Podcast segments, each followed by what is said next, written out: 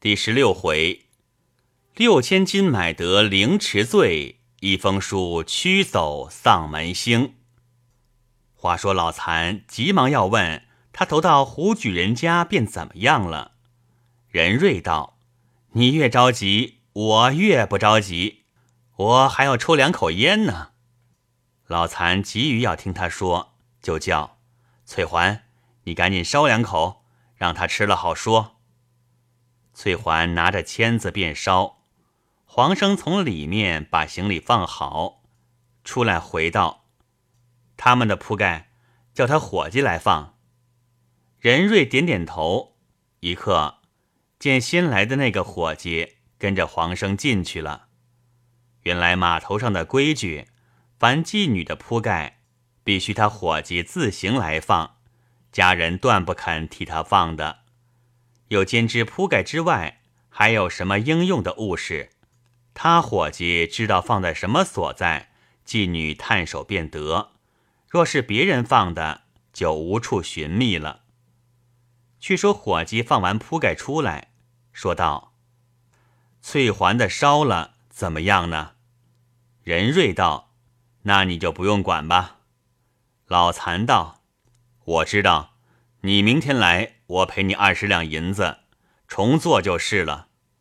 伙计说：“不是为银子，老爷请放心，为的是今儿夜里。”任瑞道：“叫你不要管，你还不明白吗？”翠花也道：“叫你不要管，你就回去吧。”那伙计才低着头出去。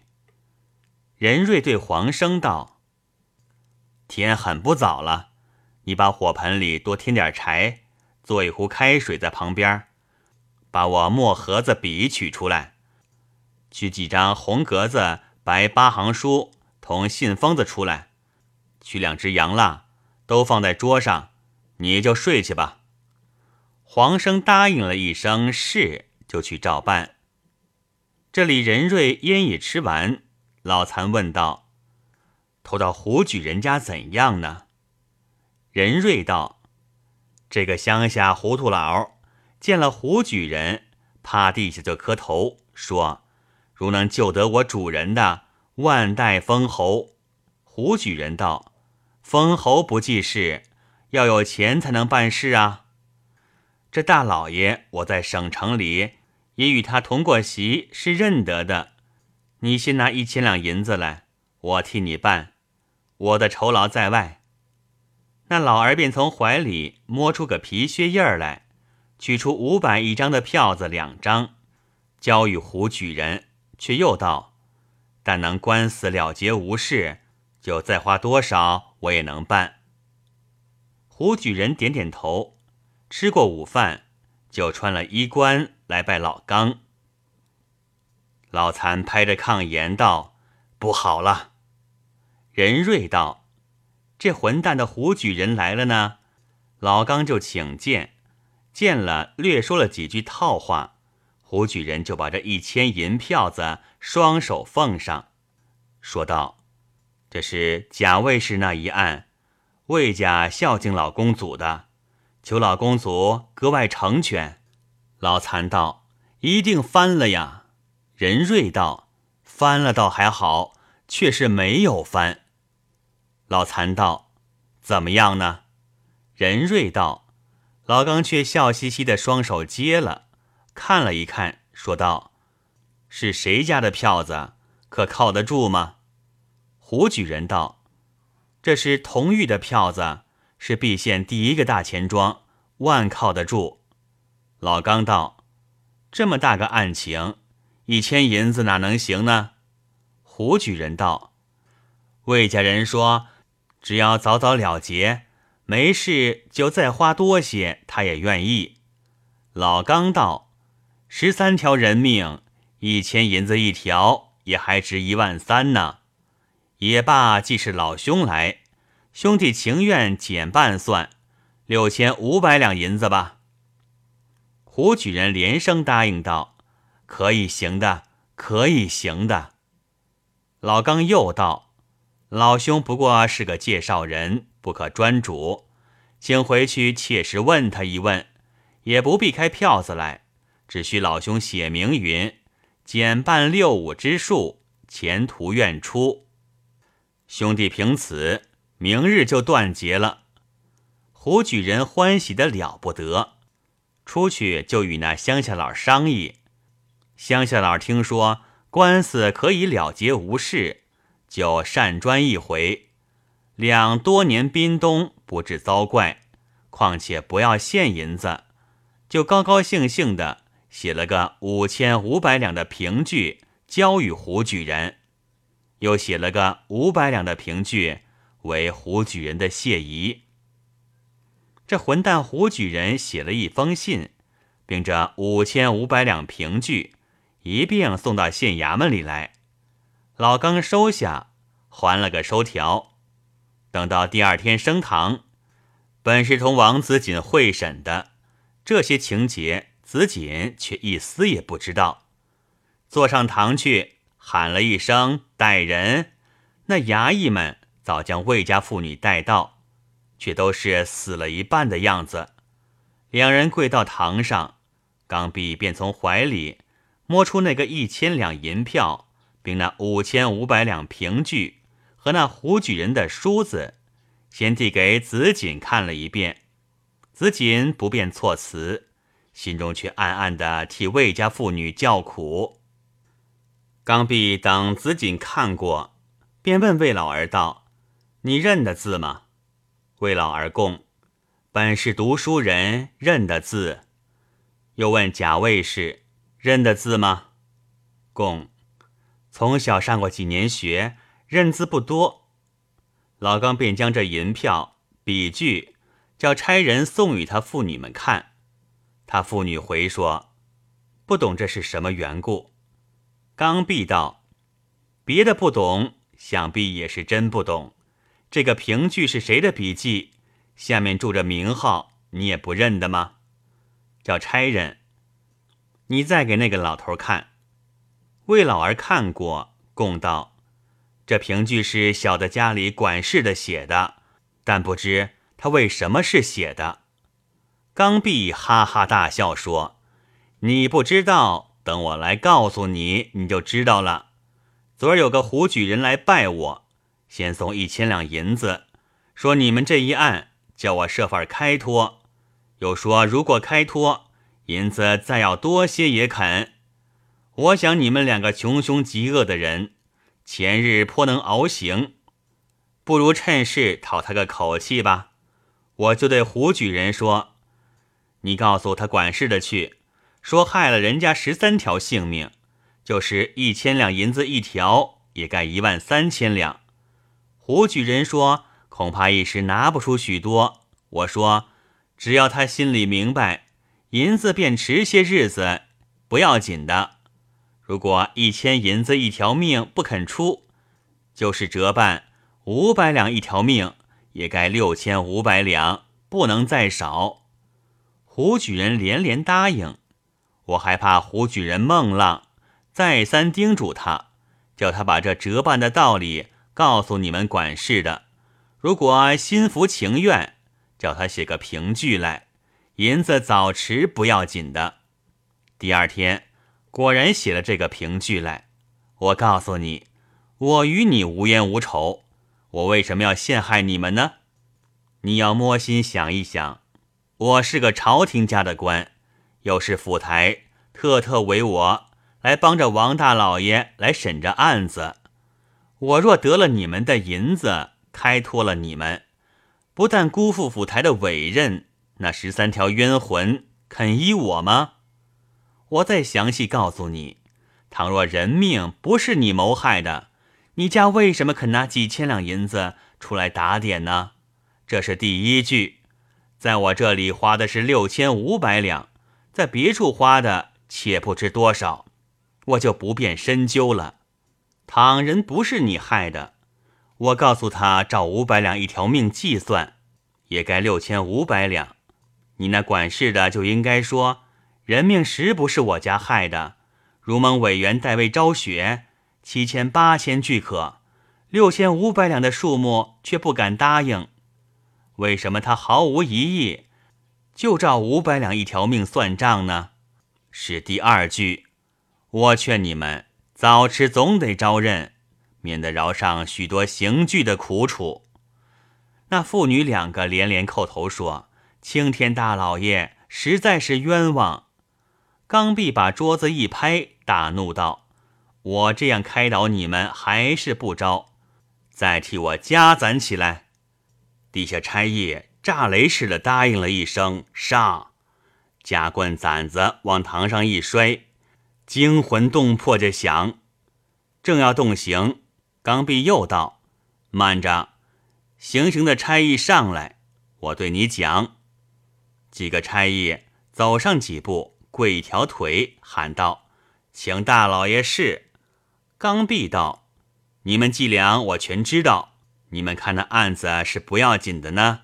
你们得了钱，用刑就轻些，让犯人不甚吃苦。你们看那案情重大，是翻不过来的了。你们得了钱，就猛一紧。”把那犯人当堂治死，成全他个整尸首。本官又有个严刑毙命的处分，我是全晓得的。今日替我先攒假卫士，只不许攒得他发昏。但看神色不好，就松刑。等他回过气来再攒，预备十天功夫。无论你什么好汉，也不怕你不招。可怜一个假卫士，不到两天就真熬不过了，哭得一丝半气的，又忍不得老父受刑，就说道：“不必用刑，我招就是了。人是我谋害的，父亲委实不知情。”刚愎道：“你为什么害他全家？”卫士道：“我为妯娌不和，有心谋害。”刚愎道：“妯娌不和。”你害他一个人很够了，为什么毒他一家子呢？卫士道：“我本想害他一个，因没有法子，只好把毒药放在月饼馅子里，因为他最好吃月饼，让他先毒死了，旁人必不至再受害了。”刚愎问：“月饼馅子里你放的什么毒药呢？”供：“是砒霜。”哪里来的砒霜呢？供。叫人药店里买的，哪家药店里买的呢？自己不曾上街，叫人买的，所以不晓得哪家药店。问，叫谁买的呢？供，就是婆家被毒死了的长工王二。问，既是王二替你买的，何以他又肯吃着月饼受毒死了呢？供。我叫他买砒霜的时候，只说未毒老鼠，所以他不知道。问，你说你父亲不知情，你岂有个不同他商议的呢？供，这批是在婆家买的，买的好多天了，正想趁个机会放在小婶吃食碗里，只几日都无戏可成。恰好那日回娘家，看他们做月饼馅子，问他们何用。他们说送我家节礼，趁无人的时候，就把砒霜搅在馅子里了。刚愎点点头道：“是了，是了。”又问道：“我看你人很直爽，所招的一丝不错。只是我听人说，你公公平时待你极为刻薄，是有的吧？”魏氏道：“公公待我如待亲生女儿一般恩惠。”没有再厚的了。刚愎道：“你公公横竖已死，你何必替他回护呢？”卫士听了，抬起头来，柳眉倒竖，杏眼圆睁，大叫道：“刚大老爷，你不过要成就我个凌迟的罪名。现在我已遂了你的愿了，既杀了公公，总是个凌迟，你又何必要做成个故杀呢？”你家也有儿女呀，劝你退后些吧。刚愎一笑道：“论做官的道理呢，原该追究个水尽山穷。然既已如此，先让他把这个供化了。再说黄仁瑞道，这是前两天的事，现在他还要算计那个老头子呢。昨日我在县衙门里吃饭，王子锦气得要死，逼得不好开口，一开口仿佛得了魏家若干银子似的。李太尊在此地也觉得这案情不妥当，然也没有法儿想，商议除非能把白太尊、白子寿弄来才行。这温刚是以清廉自命的，白太尊的清廉恐怕比他还靠得住些。白子寿的人品学问为众所推服，他还不敢藐视，舍此更无能制服他的人了。只是一两天内就要上降，宫保的性子又急，若奏出去就不好设法了。只是没法通到宫保面前去，凡我们同银都要避点嫌疑。昨日我看见老哥。我从心眼里欢喜出来，请你想个什么法子？老残道：“我也没有长策，不过这种事情其事已破，不能祭出万全的。只有就此情形，我详细写封信禀公保，请公保派白太尊来复审。至于这一炮响不响，那就不能管了。天下事。”冤枉的多着呢，但是碰在我辈眼目中，尽心力替他做一下就罢了。任瑞道：“佩服佩服，事不宜迟，笔墨纸张都预备好了，请你老人家就此动笔。翠环，你去点蜡烛、泡茶。”老残凝了一凝神，就到任瑞屋里坐下。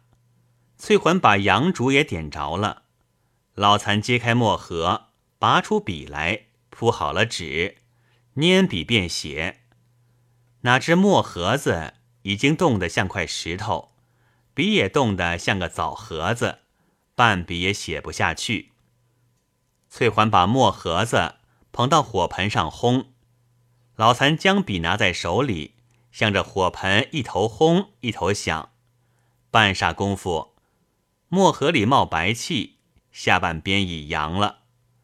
老残蘸墨写就，写两行烘一烘，不过半个多时辰，信已写好，加了个封皮，打算问任瑞，信已写妥，交给谁送去？对翠环道：“你请黄老爷进来。”翠环把房门帘一揭，咯咯的笑个不止，低低喊道。铁老，你来瞧。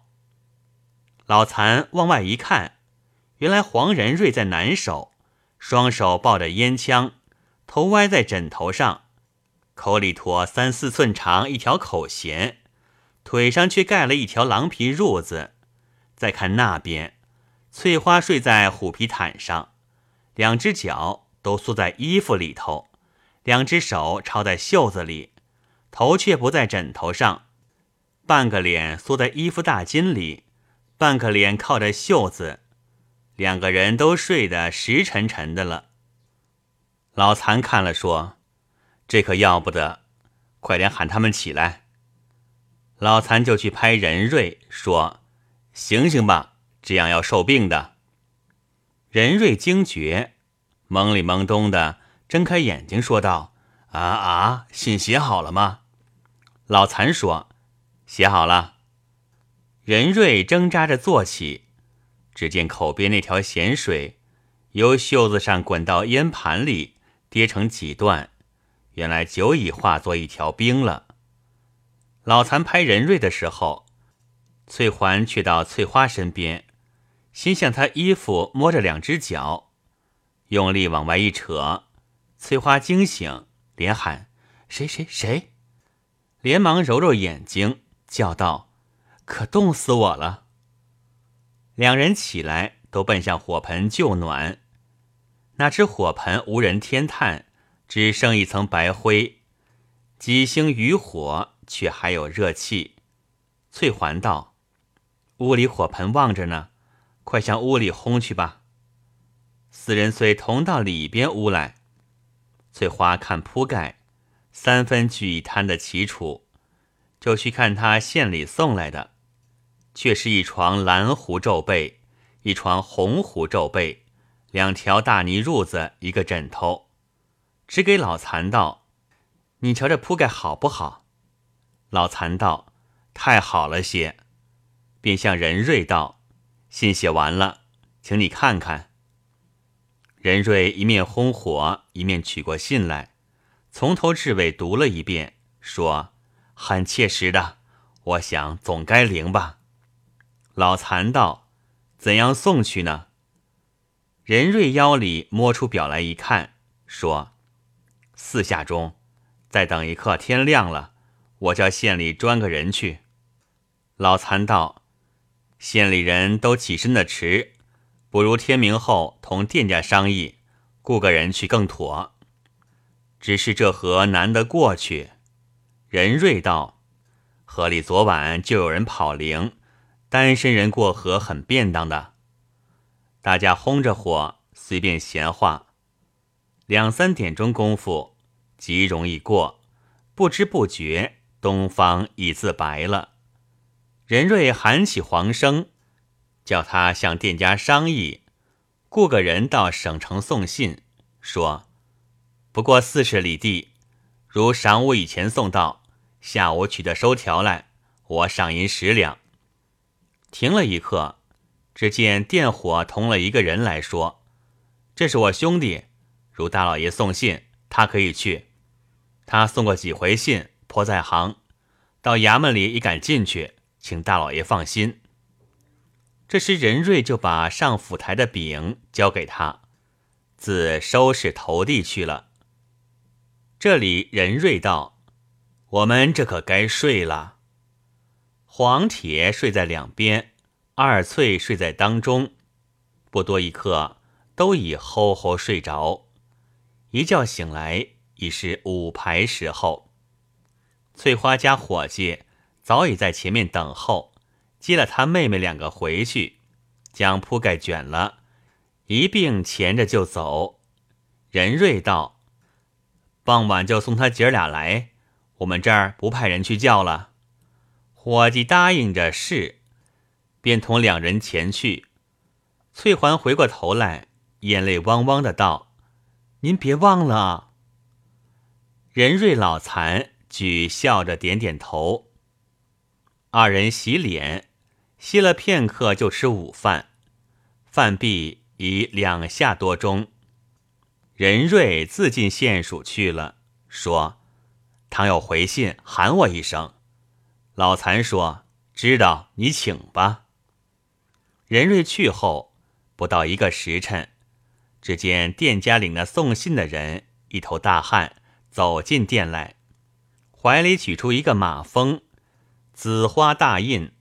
拆开，里面回信两封，一封是张公宝亲笔，字比核桃还大；一封是内文案上袁希明的信，言白太尊现属泰安，即派人去代理，大约五七天可到，并云公宝深盼阁下少候两日，后白太尊到，商酌一切，云云。老残看了，对送信人说：“你歇着吧，晚上来领赏。喊黄二爷来。”店家说：“同黄大老爷进衙门去了。”老残想：“这信交谁送去呢？不如亲身去走一遭吧。”就告店家锁了门，径自投县衙门来。进了大门，见出出进进人亦甚多。只有堂室，进了仪门，果见大堂上阴气森森，许多差役两旁立着，凝了一凝神，想到我何妨上去看看什么案情。立在差役身后，却看不见。只听堂上嚷道：“贾卫士，你要明白，你自己的死罪已定，自是无可挽回。”你却极力开脱你那父亲，说他并不知情，这是你的一片孝心，本县也没有个不成全你的。但是你不招出你的奸夫来，你父亲的命就保全不住了。你想，你那奸夫出的主意，把你害得这样苦法，他倒躲得远远的，连饭都不替你送一碗。这人的情义也就很薄的了，你却抵死不肯招出他来，反令生身老妇替他担着死罪。圣人云：“人尽夫也，负一而已。”原配丈夫为了父亲尚且顾不得他，何况一个相好的男人呢？我劝你招了的好。只听底下只是嘤嘤啜泣，又听堂上喝道：“你还不招吗？不招，我又要动刑了。”又听底下一丝半气的说了几句。听不出什么话来，只听堂上嚷道：“他说什么？”听一个书吏上去回道：“贾卫士说，是他自己的事，大老爷怎样吩咐他怎样招，叫他捏造一个奸夫出来，时时无从捏造。”又听堂上把惊堂一拍，骂道：“这个淫妇真正刁脚，攒起来！”堂下无限的人大叫一声：“杀！”只听跑上几个人去，把攒子往地下一摔，豁出的一声，惊心动魄。老残听到这里，怒气上冲，也不管公堂种地，把站堂的差人用手分开，大叫一声：“站开，让我过去！”差人一闪，老残走到中间。只见一个差人，一手提着贾卫士头发，将头提起；两个差人正抓他手在上攒子。老残走上，将差人一扯，说道：“住手！”便大摇大摆走上暖阁，见公案上坐着两人，下手是王子锦，上手只就是这刚愎了，先向刚愎打了一躬。